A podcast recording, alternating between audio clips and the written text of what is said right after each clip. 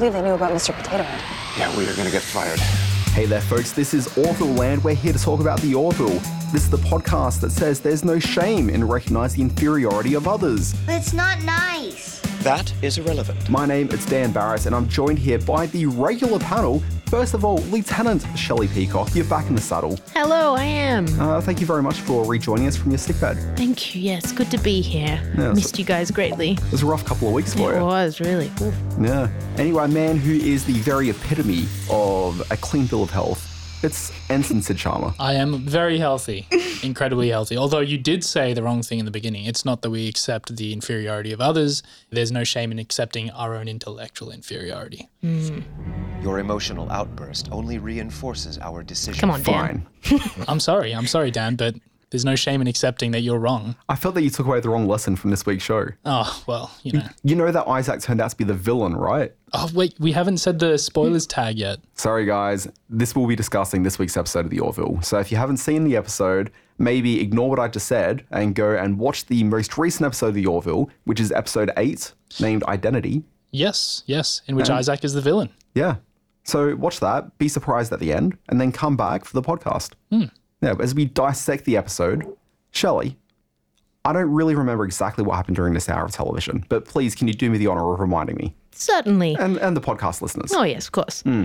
Shortly after announcing to Ty and Marcus that Claire and Isaac are dating, the robot spontaneously shuts down to the horror of the Finn family. Isaac! In an attempt to resurrect the unresponsive robot, Right now, your patient looks kind of dead. the USS Orville travels to Isaac's home planet of Kaylon, Set a course for Kaylon and engage quantum drive. where they discover some dark and disturbing truths about this secretive and highly advanced robotic civilization. We have many unresolved questions. Now, one of the things I've enjoyed about the Orville to this point has been that every character's really had its moment in the sun. But with every story about the characters, there's always been a lot of insight into their life, sort of pre Orville. It really sort of explores the culture of these characters. We get to really understand where they've come from and why they're now part of this family on the Orville ship. Isaac, however, has been a mystery to me, and I've often wondered why the episodes that were Isaac focused never really dealt on his past. And I think it's great we've got this two parter now because it's gone in deep. Yeah. I, I can't wait for the second part of this episode. Mm. This this one ended on a real cliffhanger for me. Yeah, and it was a great cliffhanger. It really reminded me a lot of the cliffhangers you'd get from the, I mean, the 90s Star Trek. So, Best of Both Worlds being the Star Trek cliffhanger, which really defined that show. And what's interesting about that is I feel that Star Trek Next Generation really found its identity and gave the first sort of, oh my God, did you see that happen moment with their cliffhanger episode, which had uh, Picard becoming one of the Borg, which had just been introduced in those episodes. Uh, so, like, that was a great cliffhanger episode, a season finale. So, thankfully, we don't have to wait that long. But I kind of feel like the Orville, like, I'm getting that same feeling here, which is this is like a defining moment for the Orville where the shows are really about to take and find its own identity and, like, just give us, like, these great moments from her in. Yeah, well, I've, I, mean, I feel like the we've seen threats before on the Orville. We've come across the Krill, but nothing has felt existential yet Yeah. until now. where- And nothing's really felt like a threat. Yeah. It's always felt like story mechanic. yeah, it, it Yeah. feels kind of like oh, for the most part, people get by okay in the Orville. Like you get through danger, but Hmm. And I do suspect that by the end of the next episode, everything's going to be okay. and Isaac will probably still be on the ship and it's going to be fine. I don't know. But the feeling I got at the end of the episode was no, there's some real stakes here. yeah, it feels kind of irreconcilable to me. But I'm really glad we've kind of got a, a look at the Kaylons now, because yeah, I was I was like you, I was perplexed. I didn't know what their deal was. Yeah. I was always suspicious because I mean, from the very beginning, Isaac was that racist robot. Yeah. And did we know that he was an emissary until now? Yeah, yeah, That, that was established? yeah, Yeah, I mean, I knew that he was there to learn about the humans. yeah. So an anthropologist, I guess. Shell, what were your feels? You tend to feel these things a lot more. I do feel Yeah. them a lot. Um, no, I just, I know I was shipping Claire and Isaac for all of the first season, but after that last episode with their relationship, I, uh, they've just kind of left me a bit cold. And then when she announced that she was dating, I was like, ooh, I don't So know. by the last episode, you mean the one, and I'm trying to think of the polite, like, you know, just general way of saying it. When they went to Bonetown. That's the one. hmm and his skin you, Dad. suit. Yeah. I didn't yeah. the skin suit. Yeah, it just felt a bit wrong. So it, it was a surprise that they'd sort of Hashtag not my Isaac. yeah, exactly. um, but it was a surprise to me that they were sort of continuing the relationship in this episode and announced to the kids that they were in fact dating, and the kids were very happy about it. See, I wasn't really that surprised, but I have to say that while I did find the relationship a little bit squicky to a certain degree, I came to accept it by the end of the previous episode. But there was the moment in this one where she tells Isaac that she loves him, Yes. and she's told the kids, and suddenly it became a lot more real to me. It stopped just being an infatuation where adults can do whatever they want, but it just felt like there was just genuine emotion now at stake. There's hmm. the kids being sort of brought into it all. It just kind of felt like things were being elevated to that next step. And when you've got Isaac on the planet saying that he doesn't, like, he's there for his mission, he's completed the mission, so he's just going to stay on the planet, it was very cold, it was very detached. And at that point, I'm like, you know what? He's a robot. Yeah. There's no real way out of this. No, Like he's what was she really to live in a specific way. He's not really there to feel genuine emotion. He can't really ever connect with her in a real sense. So I mean, anything that he's doing is strictly academic. Yeah. And do you think that connection that she felt was based purely on just his affinity with the children and how he interacted with the kids? And uh, I think she kind of really felt something through that, maybe. There's about five times every evening where my partner or I will say something along the lines of, "Oh my god, my dog thinks it's people." okay, and I think this is what it is. It's that sort of anthropomorphizing of Isaac to make him seem as though, he, just like Data on Star Trek, he has the ability to be able to learn and feel, but hmm. He doesn't. I don't know. I felt that that moment where he's saying goodbye to Ty and Marcus, and he's saying he says to them, Remember to consume your daily required nutrients and obey your mother's commands. I fully expect that you will both mature into competent and productive adults. I That feel was like that's that's the most heartfelt way he can say that. It's just he's a robot. He can't help that he phrases it that way. But to me, that was sincere. So I can't make my mind up about him. Like there's something heinous and cruel about the way he's treating everyone. But also, I don't think that's Isaac's story. Also, I really like that we can't get a beat on him. Yeah. And that he could just well and truly just be an enemy. In that, um, he probably won't be. I'm sure he's going to be just part of the crew next week. But I kind of like that for everyone who's so chummy on the ship. Dan accepted, of whom is chummy with everyone, but I'm not sure people are chummy with him. Outside of that, it's kind of nice to have some tension with a character of whom you don't really quite understand what his motivation is. Yeah, yeah, and it's always there. It's always a even even at his uh, going away party. Yeah, and again, that going away party just further adds to that idea of the anthropomorphizing of him, which is like, well, this party isn't really for him. This is for all the humans on the ship and other cultures and species to feel better about themselves and their relationship with Isaac as opposed to the other way through. Yeah, I don't know. I think that there is something there that makes him seem different to all the other Kalons we saw on the planet. Not the fact that his eyes are blue and everyone else's are red or orange, but just their mannerisms, the way they speak. They are different in some way. I, I don't know, but I can't quite tell with him. Now, in the animated sitcom Futurama, when Bender is in his kill all humans mode, his eyes do change. Hmm. And so I'm thinking all the robots on the planet that aren't there on missions to act as an emissary, is that why they've got the eye color change? Well, do they even need eyes, to be honest? Well, I mean, maybe not. No, I feel like the eyes would just be there as a kind of to anthropomorphize them. They could also be sensors or just a sign that they're on. Here's the thing I don't understand why they have corporeal bodies at all. They don't need to be tangible, they're all AIs. Why don't they just live as a massive hive mind? It doesn't make really good sense to me. Why do robots need to build infrastructure? So I was thinking about this, and again, Star Trek was very much in my mind and thinking about the Borg, because this episode was such a, Yeah. you know, lean towards that. Do they have a hive mind? I don't know.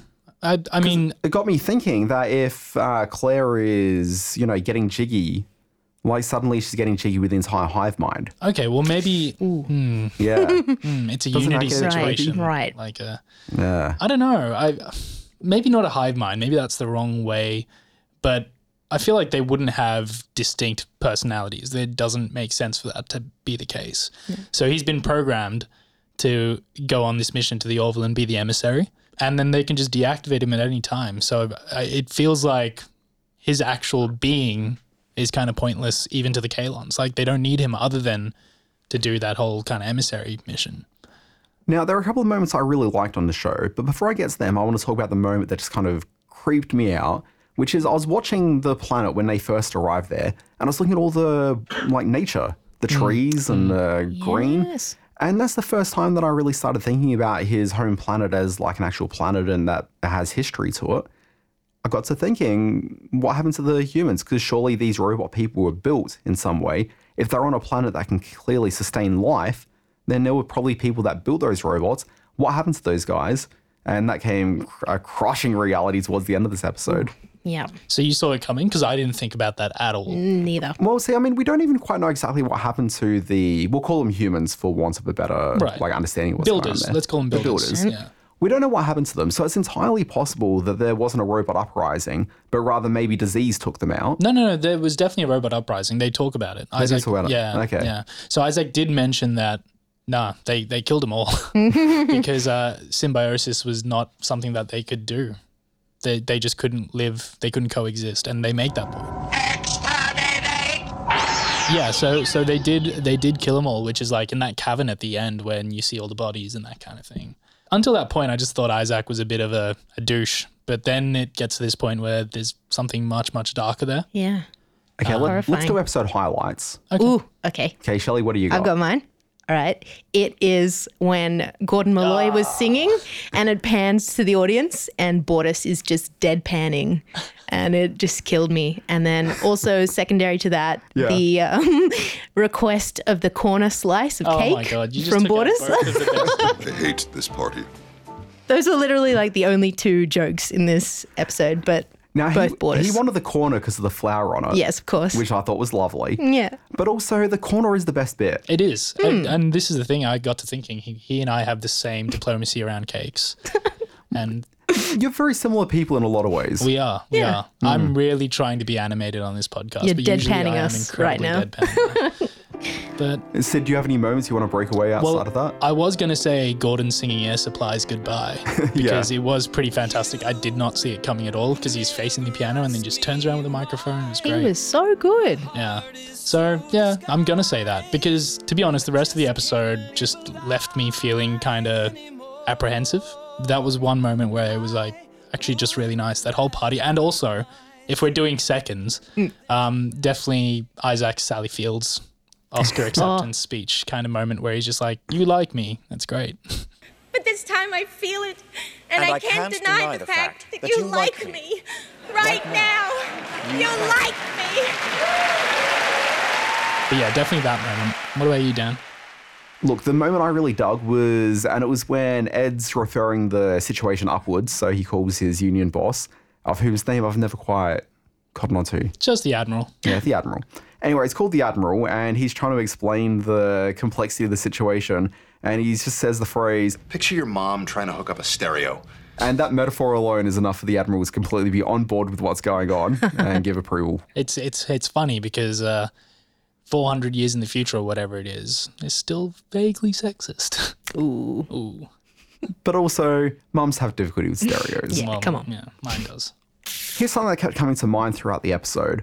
They kept talking about the deactivation moment for Isaac, and the sort of metaphor being played with was the idea that a deactivation is kind of the same thing as a death. And so that got me thinking about humanity because, and I don't want to break it to everyone, but eventually everyone dies. Dan. Damn, Sorry. you're scaring me.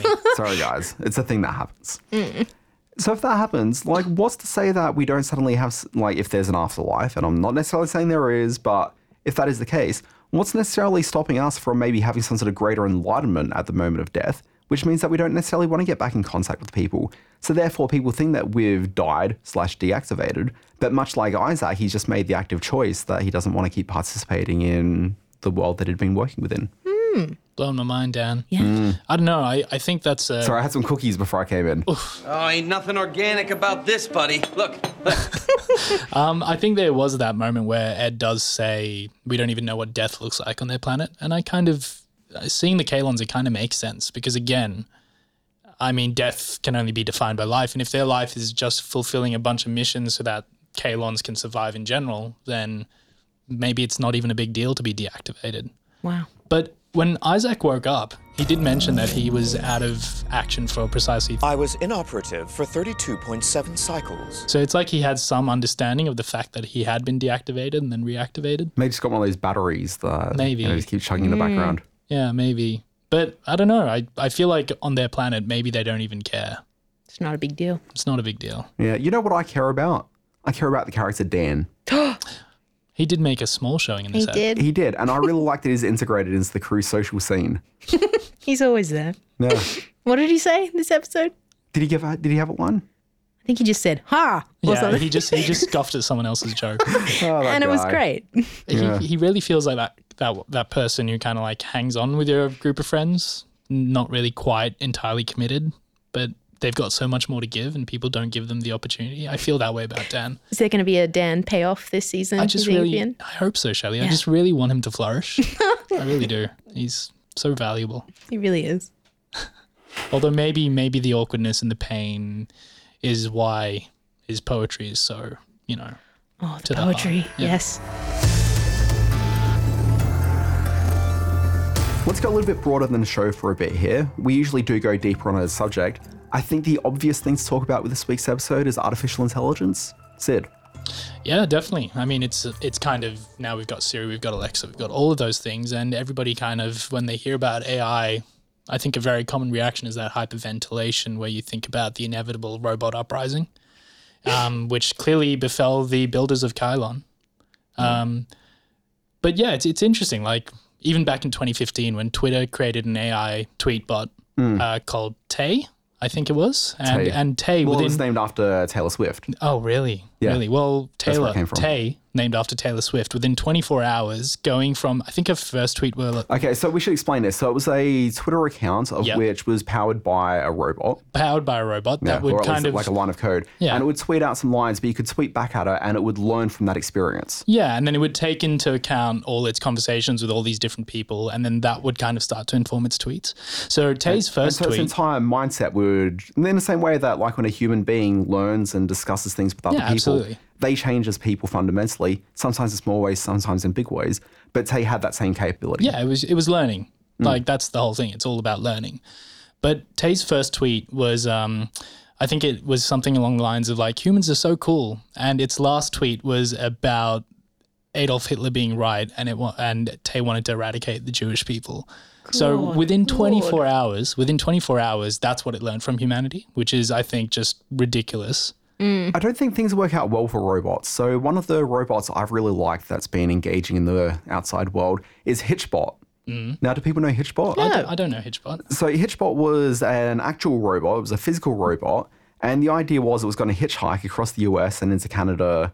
So it's done a fair bit of traveling. So the robot would literally, you know, put out its little robot thumb. It'd get picked up by a car. It would converse with people, and then it would be, you know, put out wherever it had asked to be let out.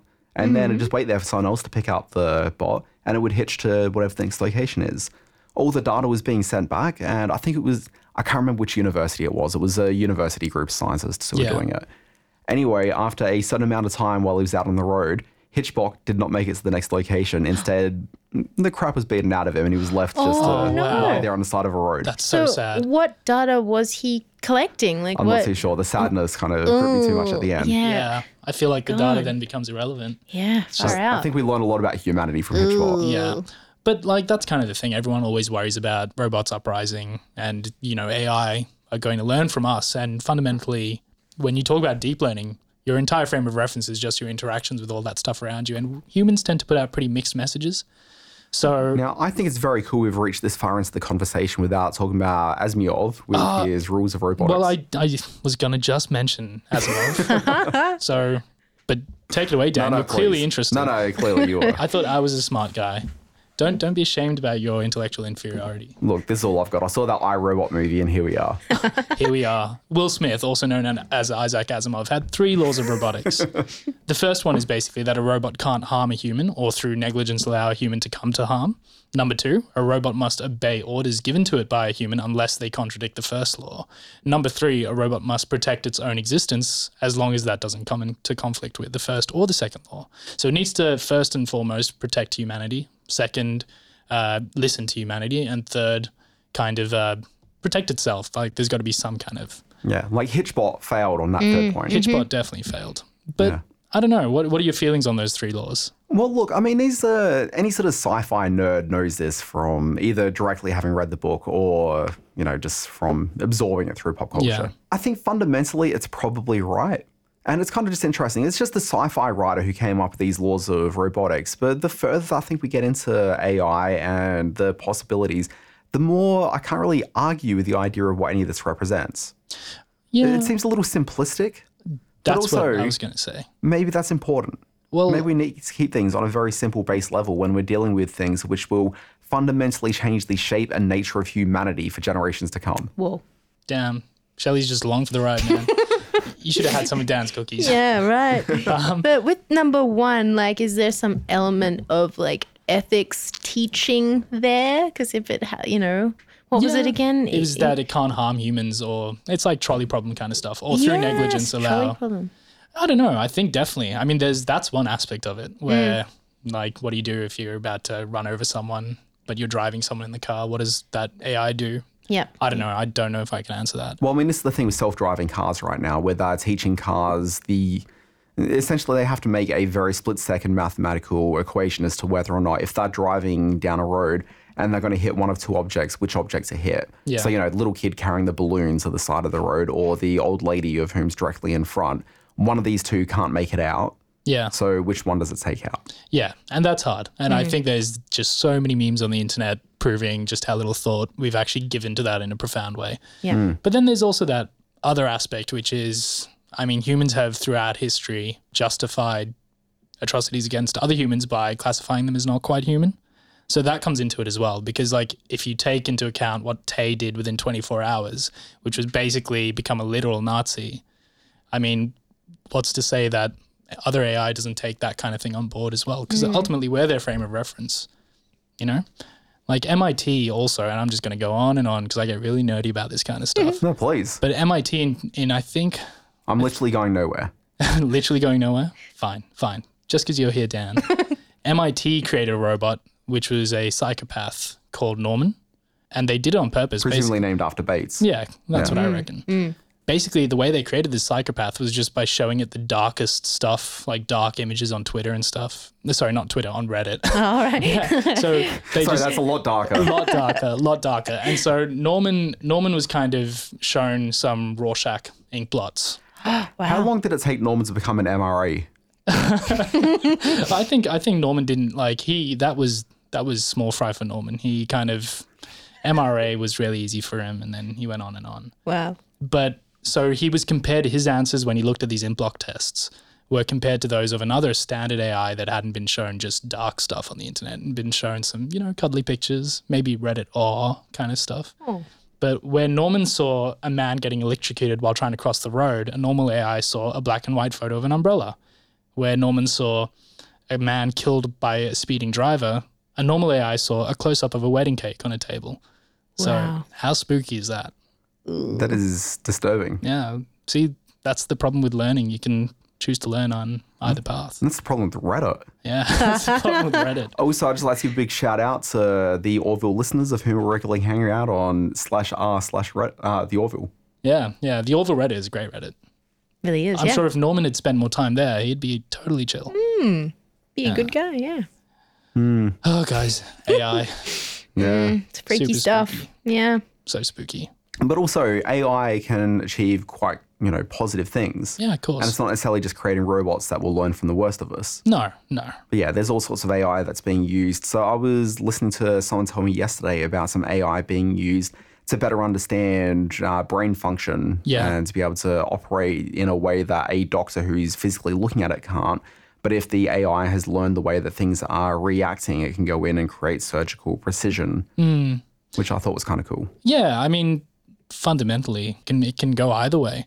I think one thing that's interesting, and this speaks to the fact that none of us really got a beat on Isaac, is in AI kind of technology. There's something called the black box problem, which is essentially that an AI can come up with a solution, but you don't know quite what it reasoned to get there. Ooh. So there was a hospital in the USA. I can't remember the study off the top of my head, but there was a hospital in the USA where they basically had an AI that was going through patient records of the people who are currently under treatment, and it was diagnosing the ones who were most likely to have certain illnesses. And for the most part, it was correct, Wow. but no one could tell why it was correct. And so when you don't quite know the reasoning, there's a there's a problem there as well. Like it could be suggesting things, but for totally different reasons than what a human logic would surmise those reasons, which could be good because it could be efficient, but also it's also kind of scary when you don't know how something is being decided. No, and then you kind of have to trust that Yeah. judgment Yeah. based on you're not sure what. So Yeah. is it true? I don't know. Uh, and then also with AI and in movies and pop culture and stuff, how robots kind of always take the human form. I guess because of dexterity and having fingers and eyes and all that kind of stuff is hmm. it's useful for us, so it's probably useful for robots. But why don't they kind of take on other shapes? You know, what else could they kind of look like? And maybe if we stop making robots looking like us, we wouldn't get so attached to them and therefore succumb to their evil ways. Shelley, you've sold this. Yeah? Yeah. So just don't make them look cool or cute or, you know, like us. Well, the Daleks were the world, world's best designed robots because Yes. they couldn't handle stairs. So True. yeah, everyone's learned from that point. So Mhm. most of the robots that are being designed for defense purposes now, quote unquote defense, I'm going to say offense, but um, for military purposes are either tracked robots, so they have like tank tracks on them. Ooh, So there's the MARS, Mars. There's one called Talon, which like these are just such evil names. There's, there's one robot called Swords. So I like that. Yeah. Um, but they none of them look like human people. Except for those Boston Dynamics robots. Yeah, the ones that run at you. That that's nightmare fuel, man. Yeah. Those things are terrifying. Big dog, I think it is. Okay, well, I need to go into the corner of the room and roll into a little ball and suck my thumb for a little bit. So let's wind down the conversation. So As we end this episode of the Orville and Orville Land, we've got the Orville heading straight towards the Earth with a whole bunch of nasty robot dudes who want to do Earth no good. Mm-hmm. How comfortable are we with the next episode?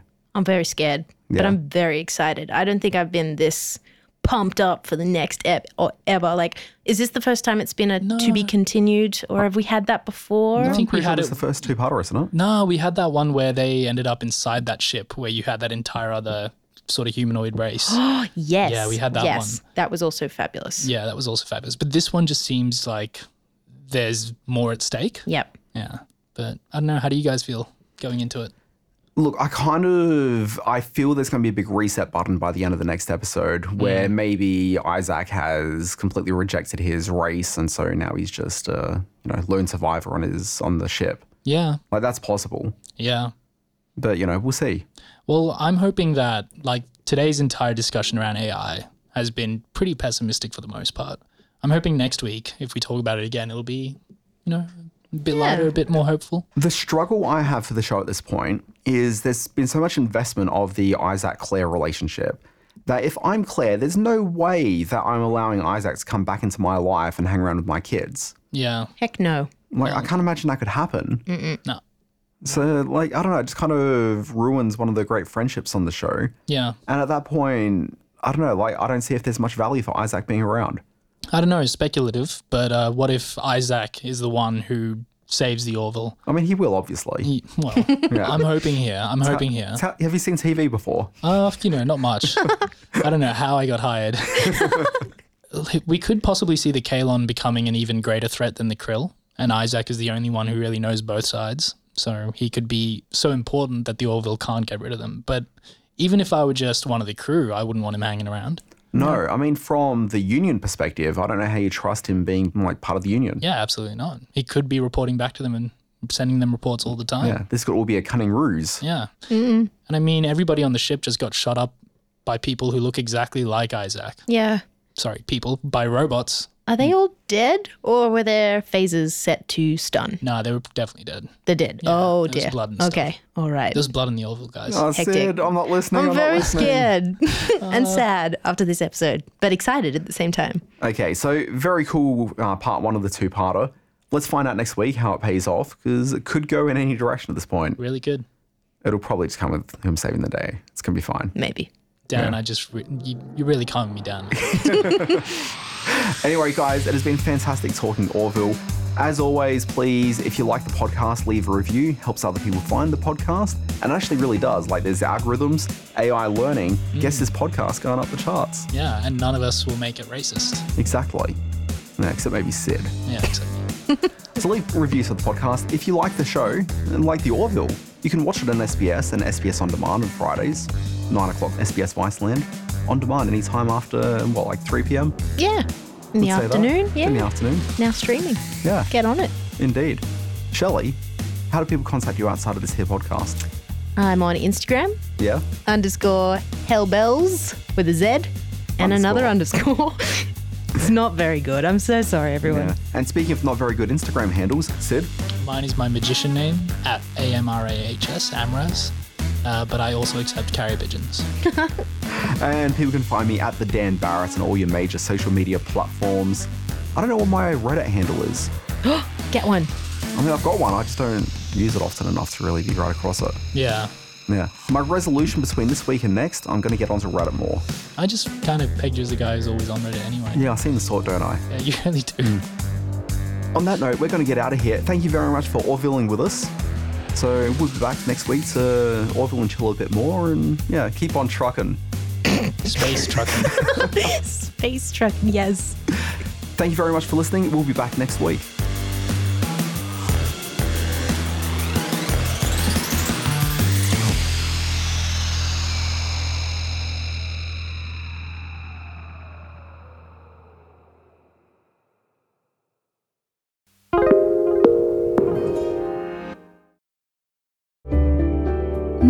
Minutes to reset?